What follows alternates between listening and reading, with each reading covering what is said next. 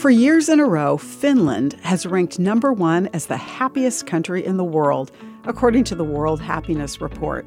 I'm Bonnie Saylor with Reset. What are the Finns doing that makes them so happy? It's more like what they aren't doing, says a Finnish researcher. Interestingly, the Bible gives advice that the Finns are demonstrating whether they know it or not.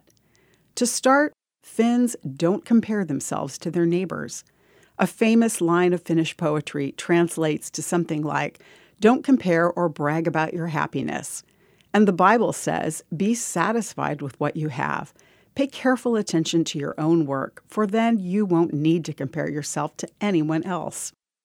Finns also don't overlook the benefit of nature. 87% of Finns say it's important to be outside. So the writer of Psalm 23 told that God brought him rest in green meadows, leading him by peaceful streams, and that in this natural setting, God renewed his strength. Finally, Finns don't break what they call a community circle of trust.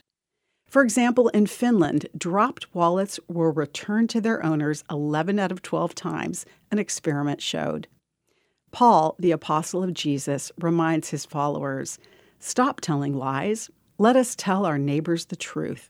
We are careful to be honorable before the Lord, but we also want everyone else to see that we are honorable." Thanks to the happy people of Finland for validating the life-giving principles God gives us to live by. I'm Bonnie Saylor with Reset. To hear this again, read or share this, or to find more resources like this, visit guidelines.org.